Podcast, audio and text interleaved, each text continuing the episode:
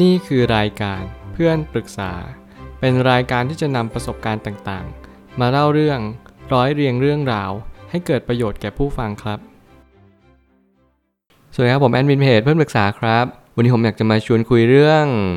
ความล้มเหลวไม่น่ากลัวเท่าความรู้สึกกลัว และไม่ยอมรับมัน ข้อความทวิตจากมาร์คแมนสันได้เขียนข้อความไว้ว่า หากคุณมีความสบายใจที่จะล้มเหลว มันจะทำให้คุณรู้สึกกล้าเผชิญหน้ากับความกลัว แล้วมันจะมีส่วนร่วม โดยไม่ตัดสิน และรักโดยไม่มีเงื่อนไข ผมมีความเห็นด้วยอย่างยิ่งในข้อความทวิตนี้ และผมก็มีความเชื่อลึกๆว่า ถ้าเรามีความสบายใจต่อทุกสิ่งทุกอย่างบนโลกใบนี้ มันคงจะง่ายขึ้นกว่านี้ ไม่ว่าต่อเงินทองไม่ว่าต่อความกล้าและความกลัวในตัวเอง ขึ้นมาในแต่ละวันแล้วพบเจอความจริงว่า เราเป็นคนที่ไม่ได้ดีขนาดนั้น ตอนนี้เราอาจจะยังตกงานอยู่ อนนี้เราอาจจะยังโสดไม่มีใครรับรักเรา หรืออะไรก็ตามแต่ที่มันทำให้เราไม่มีความสุขในชีวิตต่อไป สังคมอาจจะตราหน้าเราแล้วชี้วัดว่าเราไม่ใช่คนประสบความสำเร็จในชีวิต แต่แน่นอนว่าสิ่งเหล่านั้นไม่ใช่สิ่งที่เป็นความจริง สิ่งผมกำลังจะสื่อนั่นก็คือ ความกลัวนั้นจะเป็นตัวทำลายในชีวิตของเราในระยะยาว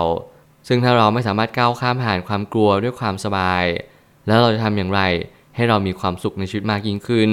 เมื่อโจทย์ของชีวิตมันเหวี่ยงมาให้เรารับรู้ว่า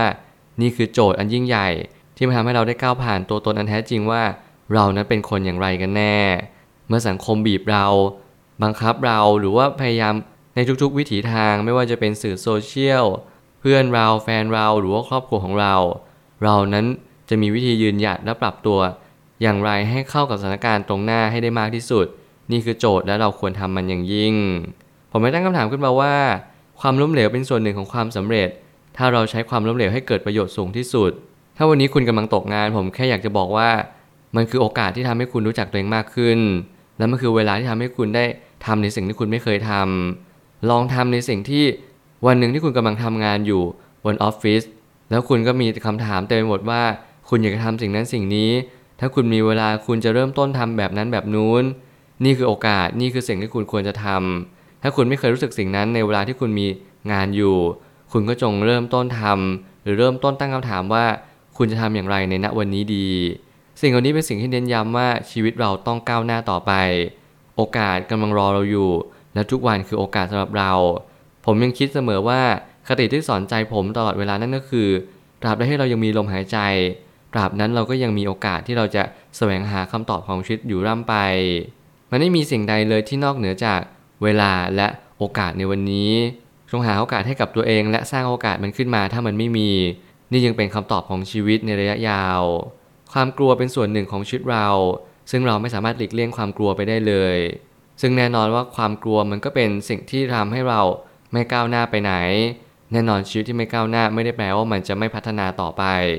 มีหลายครั้งที่ผมพยายามหาคลิปแรงบันดาลใจ เพื่อจะมาตอบคาถามตัวเองว่า วันนี้เราควรทำอะไรมากที่สุด แน่นอนการที่ผมพูดพอดแคสต์ดีบ้างแย่บ้าง หรือไม่มีคนถูกใจน้ำเสียงของผมเลย นั่นเป็นสิ่งที่เป็นโจทย์ของผม ผมพยายามจะปรับปรุงและแก้ไข แต่แน่นอนว่าชีวิตกำลังบอกเรา ให้เราเข้าใจว่าบางอย่างแก้ได้และบางอย่างแก้ไม่ได้ ต่อให้เราทำดีที่สุดในณจุดจุดหนึ่งเราก็ไม่ได้รีวิวหรือฟีดแบ็ที่ดีมากพอ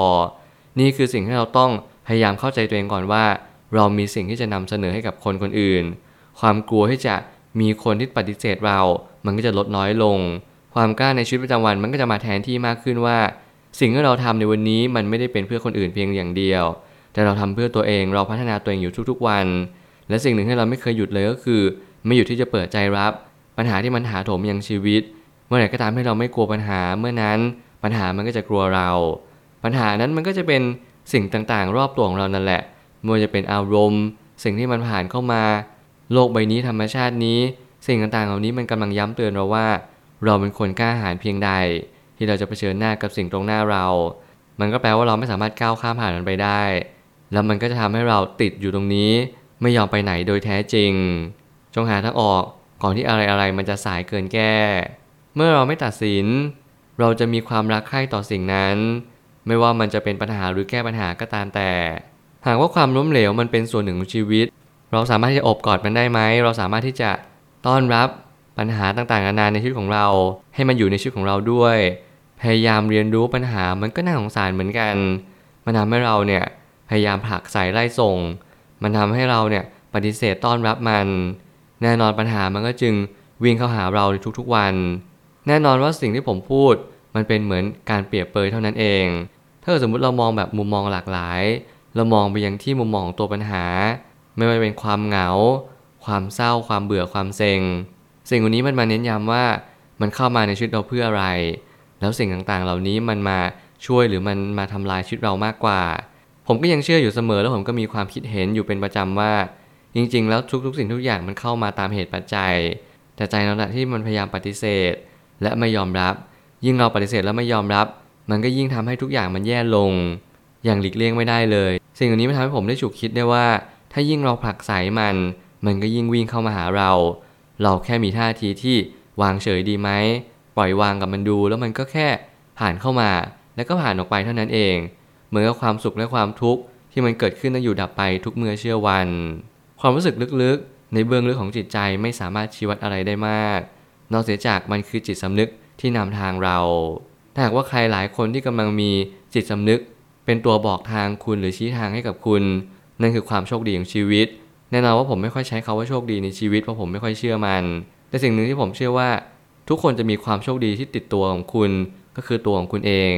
ไม่ว่าจิตสำนึกของคุณมันจะบอกคุณทิศทางใด ผมเชื่อว่า เราควรจะเชื่อฟังมันสักนิดหนึ่งหรือเราควรจะเงี่ยหูฟังมัน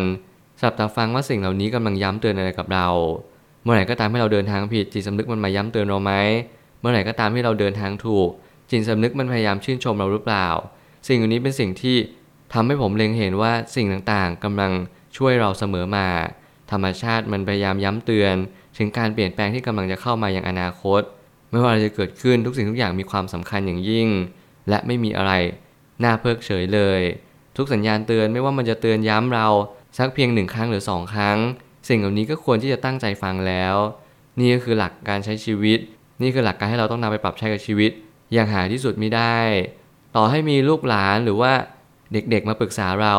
เราก็ต้องรับฟังเขาในสิ่งที่เขาเป็น